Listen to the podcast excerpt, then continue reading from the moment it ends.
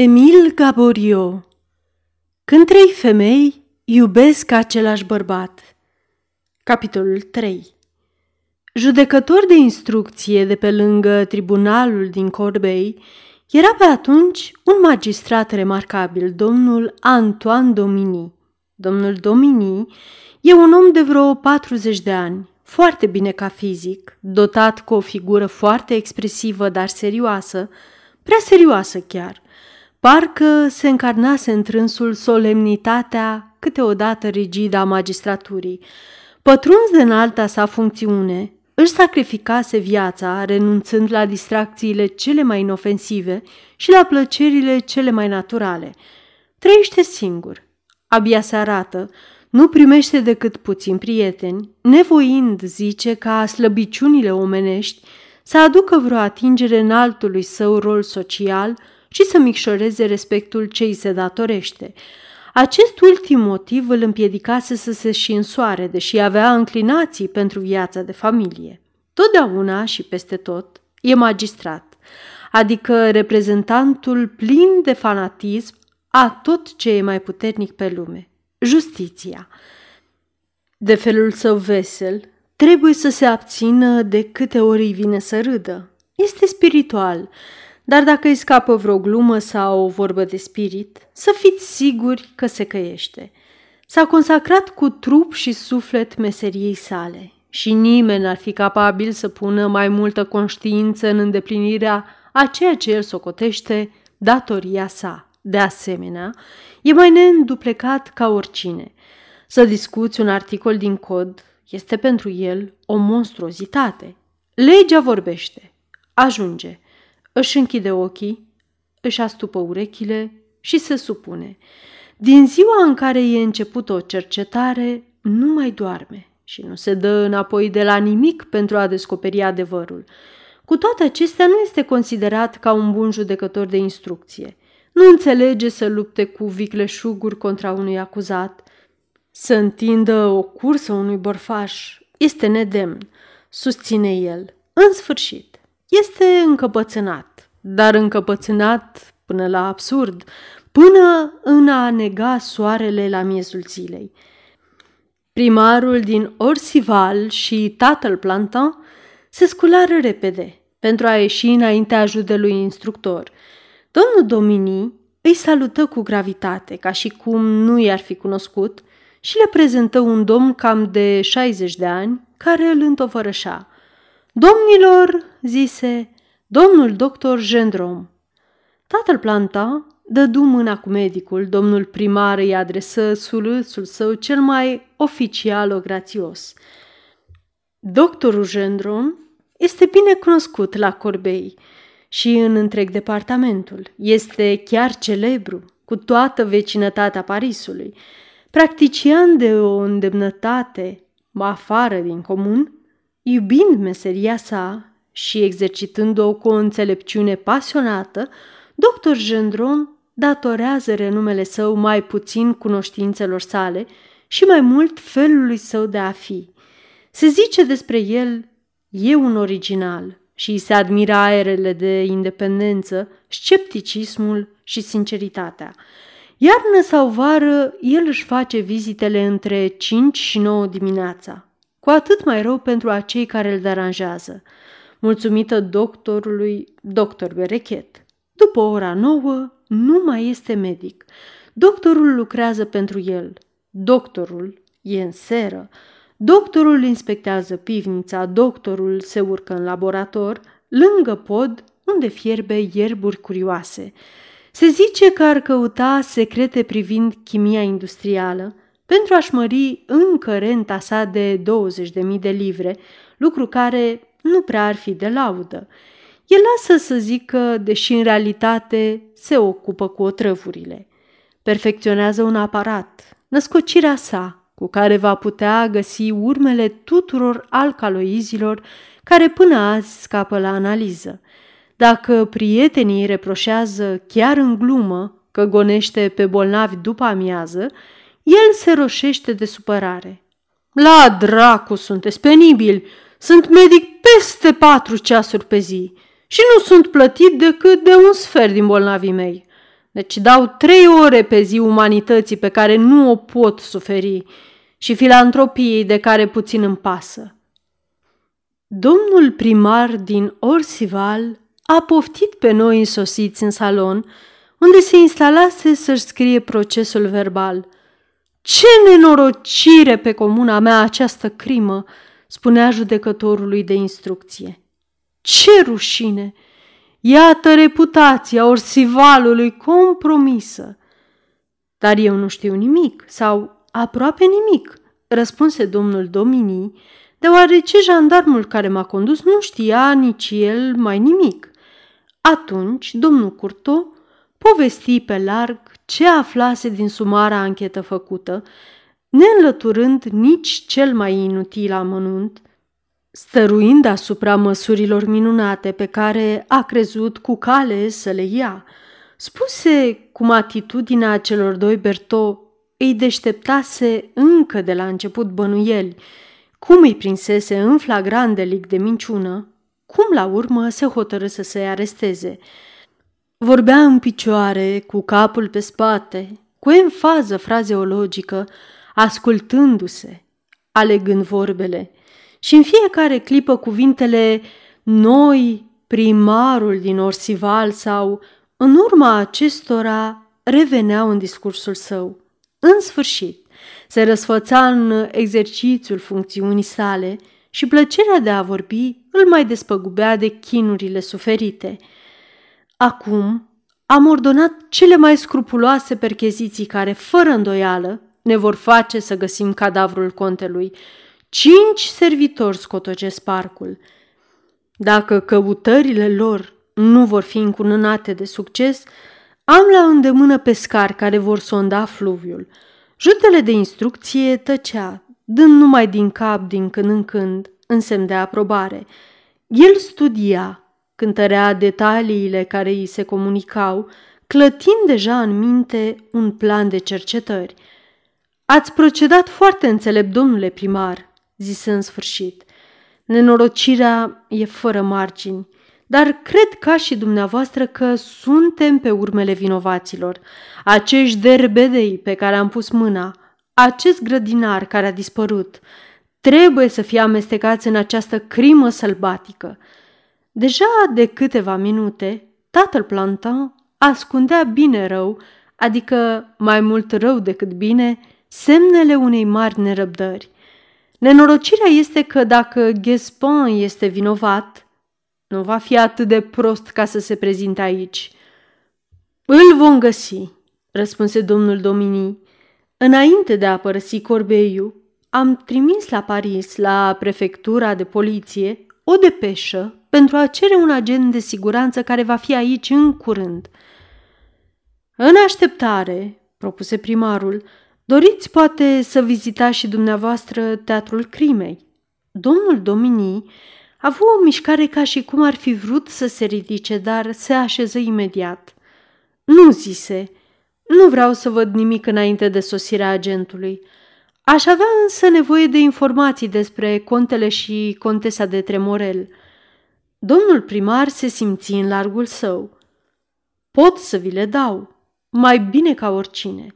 De la sosirea lor în comuna mea eram, pot să spun, unul din cei mai buni prieteni ai doamnei contese. Vai, domnule, erau oameni fermecători, admirabili, gentili, devotați. La amintirea tuturor calităților amicilor săi, domnul Curtoa simți noduri în gât. Contele de Tremorel, reluă, era un om de 34 de ani, băiat frumos, spiritual până în vârful unghiilor. Avea adesea însă stări de melancolie în timpul cărora nu prima pe nimeni, dar de obicei era așa de plăcut, așa de politicos, așa de serviabil, știa așa de bine să fie nobil fără enfază încât toți locuitorii din comună îl stimau și îl adorau. Și contesa întrebă judele instructor. Un înger, domnule!" un înger pe pământ. Biata femeie, o să-i vedeți rămășițele pământești imediat. Era regina ținutului ca frumusețe. Contele și contesa erau bogați? Desigur, aveau la un loc mai mult de o sută de mii de livre de rentă, poate și mai mult. Cam de vreo cinci sau șase luni, contele, care nu prea avea pentru agricultură aptitudinile sărmanului Sovresi, vindea pământul și cumpăra rentă. Erau de mult căsătoriți? Domnul Courtois se scărpină în cap ca să-și forțeze memoria. În septembrie trecut s-au căsătorit. Sunt tocmai zece luni. Era un an de la moartea bietului Sovresi. Judele de instrucție lăsă notele pentru a se uita la primar cu un aer surprins. Cine este acest Sovresi despre care vorbiți? Tata Plantan, care își rodea cu furie unghiile în colțul său, străin în aparență de tot ce se întâmpla, se sculă cu vioiciune. Domnul Sovresi, zise, este primul soț al doamnei de Tremorel. Prietenul meu curtoa a neglijat acest amănunt. Vai, răspunse primarul jignit, mi se pare că în afacerea de față... Să mă iertați, îl întrerupse instructorul. Sunt anumite detalii care pot deveni prețioase, deși străine de afacere, și chiar de sunt neînsemnate la prima vedere. Hmm, murmură tatăl plantan, neînsemnat, străin. Tonul său era așa de straniu, aerul său așa de bănuitor, încât judecătorul de instrucție zise Oare nu sunteți de aceeași părere cu domnul primar asupra soților de Tremorel?" Tatăl plantă ridică din umeri. Eu nu am păreri, răspunse. Eu trăiesc singur, nu văd pe nimeni. Ce-mi pasă de toate lucrurile acestea? Cu toate acestea, mi se pare, exclamă Curtoa, că nimeni mai bine decât mine nu poate cunoaște viața unor oameni care erau prietenii și administrații mei. Atunci povestești prost, răspunse cu un ton sec tatăl plantan.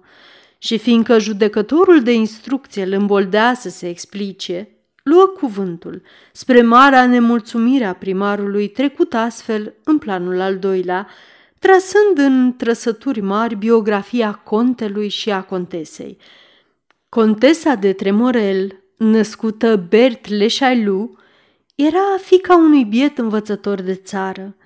La 18 ani frumusețea ei era de pomină la câteva poște în jur, dar fiindcă nu prea avea zestre decât ochii mari albaștri și frumosul păr blond, pretendenții cu gânduri serioase nu se iveau – Deja după sfaturile familiei, Bert se resemnase să rămână fată bătrână și ceruse un post de învățătoare, un post trist pentru o fată atât de frumoasă. Într-o zi, moștenitorul unuia din cei mai bogați proprietari din district o văzut din întâmplare și se îndrăgosti de ea. Clement Sovresi împlinise 30 de ani, nu avea familie și avea aproape o sută de mii livre de venit în pământuri bune și frumoase, libere de orice sarcină. Putea deci să-și ia soția după placul său. Nu stătu la îndoială. Ceru mâna Bertei, o obținu și după o lună o luă în căsătorie, spre marea nemulțumire a încăpățânaților din ținut, care peste tot repetau ce nebunie! La ce servește bogăția dacă nu o dublezi printr-o căsătorie bună? Cu aproape o lună înainte de nuntă, Sovresi cheltui cu reparații și mobilier numai puțin de 30.000 de scuzi. Domeniul de la Volfeilu îl avusese soții pentru ca să petreacă luna de miere. Se simțiră atât de bine încât se instalară definitiv – spre mare mulțumire a tuturor ce aveau legături cu ei. Păstraseră la Paris numai un apartament mic. Bert era o femeie din acelea născută pentru a se căsători cu un milionar. Fără stângăcie și jenă, ea trecu fără schimbare de la sala dărăpânată a școlii, unde suplinea pe tatăl său, în salonul superb din Volfeilu – Când primea la castelul său pe toți aristocrații din vecinătate, părea că nu făcuse decât asta încă de la naștere. Știu să rămână simplă, îndatoritoare, modestă, deși păstra atitudinea de reprezentantă a celui mai de sus strat social. Era iubită, dar mi se pare, întrerupse primarul, că nici eu n-am spus altceva și nu mai era nevoie. O mișcare a judecătorului de instrucție îi închise gura și tatăl planta urmă. Și sovresi era iubit, o inimă de aur care nici măcar nu poate bănui răutatea. Era dintre oamenii cu credință sănătoasă, fără iluzii, căruia îndoiala nu îi mușcă niciodată inima. Sovresi era dintre aceia care încă mai cred în prietenia amicilor lor, în dragostea amantelor lor. Acest menaj trebuia să fie fericit. Și a fost. Bert adora pe soțul său, acel om cinstit care, înainte de a-i spune vreun cuvânt de dragoste, îi oferise mâna sa. În ce privește pe Sovresi, acesta păstra pentru soția sa un adevărat cult, pe care unii îl găseau aproape ridicol. Se trăia de altfel pe picior înalt la Volfeilo. Se primea des, toamna, numeroasele camere erau toate ocupate de musafiri. Aveau echipaje minunate. În sfârșit, Sovresi era căsătorit de doi ani și într-o seară aduse de la Paris pe unul din vechii săi prieteni de aproape, un coleg de gimnaziu de care vorbea adeseori, pe contele Tremorel. Contele, așa se zicea, venise pentru câteva săptămâni la Volfeilu, dar trecură săptămâni, apoi luni, și el rămase. Nimeni nu era surprins. Hector avusese o tinerețe mai mult decât furtunoasă, petrecută în întregime în orgii zgomotoase, dueluri, pariuri, amoruri. A zvârlise în dreapta și în stânga după capriciu o avere colosală, viața comparativ liniștită de la Volfeilu, desigur, că îl sedusese. La început îi se spunea adesea, curând o să vă plictisiți de țară? El zâmbea fără să răspundă. Se crezu, pe drept cuvânt, că din cauză că rămăsese comparativ foarte sărac, nu prea îi venea la socoteală să-și plimbe ruina în mijlocul acelora pe care îi orbise cu splendoarea. El lipsea foarte rar și numai pentru a se duce la corbei, întotdeauna pe jos. Acolo o trăgea la hotelul Belimaj, care e cel mai bun din oraș, și se întâlnea ca din întâmplare cu o tânără doamnă din Paris. Ei petreceau după amiaza împreună și se despărțeau la ora ultimului tren. La dracu, murmăi primarul, pentru un om care trăiește singur, care nu vede pe nimeni și care pentru nimic în lume nu s-ar ocupa de treburile altuia, mi se pare că scumpul nostru judecător de pace este destul de bine informat. Desigur, domnul Courtois era gelos. Cum? El, fruntașul comunei, el să nu știe nimic de aceste întâlniri? Reaua sa dispoziție crescu cu mult când doctorul Gendro răspunse Păi, tot Corbeiu a vorbit despre asta mai de mult. Domnul Plantin a avut o mișcare a buzelor care putea să însemne știu eu și alte lucruri încă. Început totuși fără vreo reflexie. Instalarea contelui Hector la Valfeuil nu schimbă nimic din obiceiurile castelului.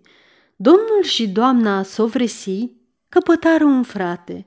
În acest timp, Sovresi făcu mai multe drumuri la Paris – din cauza că se ocupa, toată lumea o știa, de afacerile prietenului său. Această viață delicioasă ținu un an. Fericirea părea că își făcuse culcuș pentru totdeauna în umbrișurile încântătoare ale Valfeuului. Dar vai, într-o seară, când se întoarse de la o vânătoare în baltă, Sovresi se simția atât de suferind că fu obligat să se așeze în pat. Se chemă un medic, care nu era altul decât amicul nostru, doctorul Gendron. O congestie pulmonară se declanșase. Sovresi era tânăr, puternic ca un stejar. Nimeni nu se îngrijoră serios la început. Într-adevăr, 15 zile mai târziu era în picioare, dar comisese o imprudență și îl întoarse boala. El se revindecă sau, cel puțin, aproape. După o săptămână se produse o nouă întoarcere a bolii și atât de gravă de data aceasta încât se putea bănui sfârșitul ei funest. În timpul acestei suferințe lungi, izbucni mai puternic dragostea Bertei și afecțiunea lui Tremorel pentru sovresi. Niciodată vreun bolnav nu a fost îngrijit cu atâta atenție, înconjurat de atâtea probe de cel mai curat devotament. Tot timpul la căpătâiul său, noaptea ca și ziua, se aflau soția sau amicul său. A avut ore de suferință, dar nici o clipă de plictiseală. Așa stăteau lucrurile încât tuturor care îl vizitau le spunea și le repeta că ajunsese să-și binecuvânteze boala. Mie mi-a spus, dacă nu m-aș fi îmbolnăvit, nu aș fi știut niciodată cât sunt de iubit. Aceleași cuvinte, zise primarul, le-am auzit de mai mult de o sută de ori. Le-am repetat doamnei Curtoa, Lorenței, fata mea mai mare. Desigur, continuă tatăl Plantin, dar boala lui Sovresi era dintre acelea în fața căreia se pleacă și doctorul cei mai experimentați și îngrijirile cele mai atente. El nu suferea prea mult după asigurările sale, dar slăbea văzând cu ochii. Ajunsese umbra sa. În sfârșit, într-o noapte, către două sau trei, muri în brațele soției și amicului său. Până în ultimele clipe păstrase plinătatea facultăților intelectuale. Cu mai puțin de o oră înainte de a-și da obștescul sfârșit, ceru să se scoale și să se adune toți servitorii castelului. Când fură toți împrejurul patului, luă mâna soției sale, o puse în aceea a contelui de Tremorel și îi obligă să jure că se vor căsători după ce el nu va mai fi. Ber și Hector protestaseră, dar el insistă astfel încât le fu imposibil refuzul rugându-i, înconjurându-i, afirmând că refuzul lor iar o trăvi ultimele clipe. Gândul căsătoriei văduvei sale cu amicul său se pare că l-a preocupat în mod cu totul aparte spre sfârșitul vieții. În introducerea testamentului său, dictat domnului Bert, notar din Orsival, în ajunul morții, dispune categoric că unirea lor este dorința sa cea mai fierbinte, fiind sigur de fericirea lor și că vor păstra cu evlavie amintirea sa. Domnul și doamna Sovresi n-aveau copii? întrebă judele instructor. Nu, domnule, răspunse primarul. Tatăl plantă în urmă. Durerea contelui și a tinerei văduve a fost imensă. Domnul de Tremorel părea disperat. Era ca un nebun.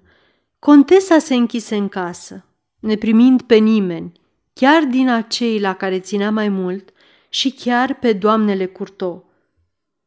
Când contele și doamna Bert reapăru, abia mai puteau fi recunoscuți. Atât erau de schimbați amândoi. Mai ales domnul Hector era îmbătrânit cu 20 de ani. Se vor ține ei de jurământul făcut la patul de moarte a lui Sovresi, jurământ pe care toți îl cunoșteau? Se întrebau toți, cu atât mai mult interes cu cât admirau aceste regrete profunde pentru un om care, fapt de remarcat, le merita pe drept cuvânt. Judecătorul de instrucție opri cu un semn din cap pe tatăl planta. Știți dumneavoastră, domnule judecător de pace, dacă întâlnirile de la hotelul Belimaj au încetat? Presupun, domnule, cred. Și eu sunt aproape sigur, afirmă doctor Gendron. Îmi amintesc că am auzit vorbindu-se Toată lumea o știe la Corbei, de o înfierbântată explicație între domnul de Tremorel și frumoasa femeie din Paris. După această scenă, nu s-au mai văzut la Belimaj, bătrânul judecător de instrucție zâmbi. Mulin nu e la capătul pământului, zise, și sunt hoteluri la Melun. Cu un cal bun, cineva poate fi de grabă la Fontainebleau, la Versailles, ba chiar la Paris. Doamna de Tremorel putea fi geloasă. Soțul său avea troteuri de mână întâi în graști. Tatăl Plantin făcea o insinuare, judecătorul de instrucție îl privi cu atenție ca să se poată asigura, dar fața sa nu exprima altceva decât o liniște profundă. El povestea această istorie ca și pe o oarecare alta, indiferent care. Vă rog să urmați, domnule, reluă domnul Domini. Vai, nimic nu e veșnic aici pe pământ, nici chiar durerea. Curând, lacrimilor din primele zile și disperării violente, urmă la amândoi o tristețe rezonabilă, apoi o melancolie dulce. Și un an după moartea lui Sovresi, domnul de Tremorel luă în căsătorie pe văduva sa. În timpul acestei istorisiri lungi, domnul primar din Orsival dădea probe de mare invidie. La sfârșit, nu se mai putu abținu. Iată, într-adevăr, detalii exacte. Nu se poate mai exacte, dar mă întreb dacă cu ele am făcut un singur pas în grava chestie care ne preocupă pe toți, să găsim pe ucigașii contelui și ai contesei. Tatăl Plantin, la aceste cuvinte, a ținti asupra judelui instructor privirea sa clară și profundă, ca și cum ar fi vrut să scormonească în fundul conștiinței sale. Aceste amănunte îmi erau indispensabile, răspunse domnul Domini, și le găsesc foarte lămurite. Aceste întâlniri într-un hotel mă pun pe gânduri. Nu se știe la ce limite extreme poate împinge pe femeie gelozia. Se opri deodată, căutând fără îndoială trăsura de unire, probabilă, care lega pe frumoasa doamnă din Paris cu ucigașii. Apoi reluă. Acum, fiindcă cunosc soții Tremorel, ca și cum aș fi trăit în apropierea lor, să trecem la faptele de față.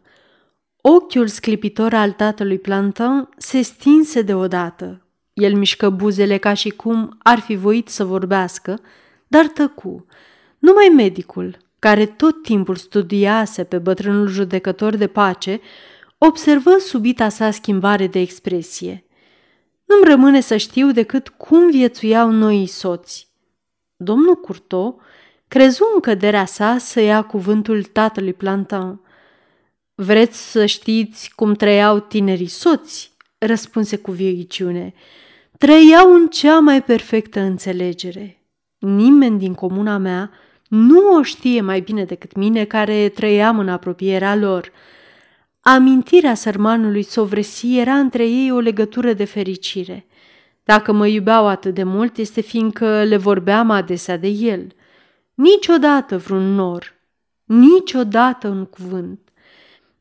Hector, eu îl numeam astfel, avea pentru soția sa grijile pline de atenție ale unui amant, acele menajamente fine ale unui amant pe care soțul, nu mă tem să o spun, le neglijează de obicei prea repede. Dar contesa, întrebă tatăl Plantin, cu un ton prea naiv ca să nu fie ironic. Bert, răspunse primarul, ea îmi dădea voie să o numesc așa părintește. Bert, nu mă feream să o dau de exemplu și model, deseori doamnei Curto. Bert era demnă de sovresi și de Hector, oamenii cei mai de ispravă pe care i-am întâlnit de când sunt. El observă că entuziasmul său mira puțin pe ascultători. Am motivele mele, urmă mai calm, ca să vorbesc cum vorbesc și nu mă feresc să o fac înaintea unor oameni a căror profesiune și mai ales al căror caracter îmi garantează discreția. Sovresimea a făcut în viața asta un mare serviciu. Atunci când am fost silii să primesc primariatul, în ce privește pe Hector, l-am crezut atât de mult pocăit de greșelile tinereții, încât, băgând de seamă că nu era indiferent Laurenției, fata mea cea mare, mă gândisem la o căsătorie, ușor de făcut fiindcă, dacă contele de Tremorel avea un nume mare, eu dădeam fiicei mele o zestre destul de convenabilă ca să aurească orice blazon. Numai că evenimentele mi-au modificat planul. Domnul primar ar fi cântat mult și bine laude soților Tremorel și Sieș, cu aceeași ocazie, dacă judele instructor n-ar fi luat cuvântul. Iată-mă fixat, începu el. De aici încolo îmi pare fu întrerupt de un scandal mare ce venea din vestibul. S-ar fi zis o bătaie, strigătele și răcnetele se auzeau până în salon. Toți se sculară. Știu ce trebuie să fie. O știu foarte bine. Au găsit cadavrul contelui de Tremorel. Sfârșitul capitolului 3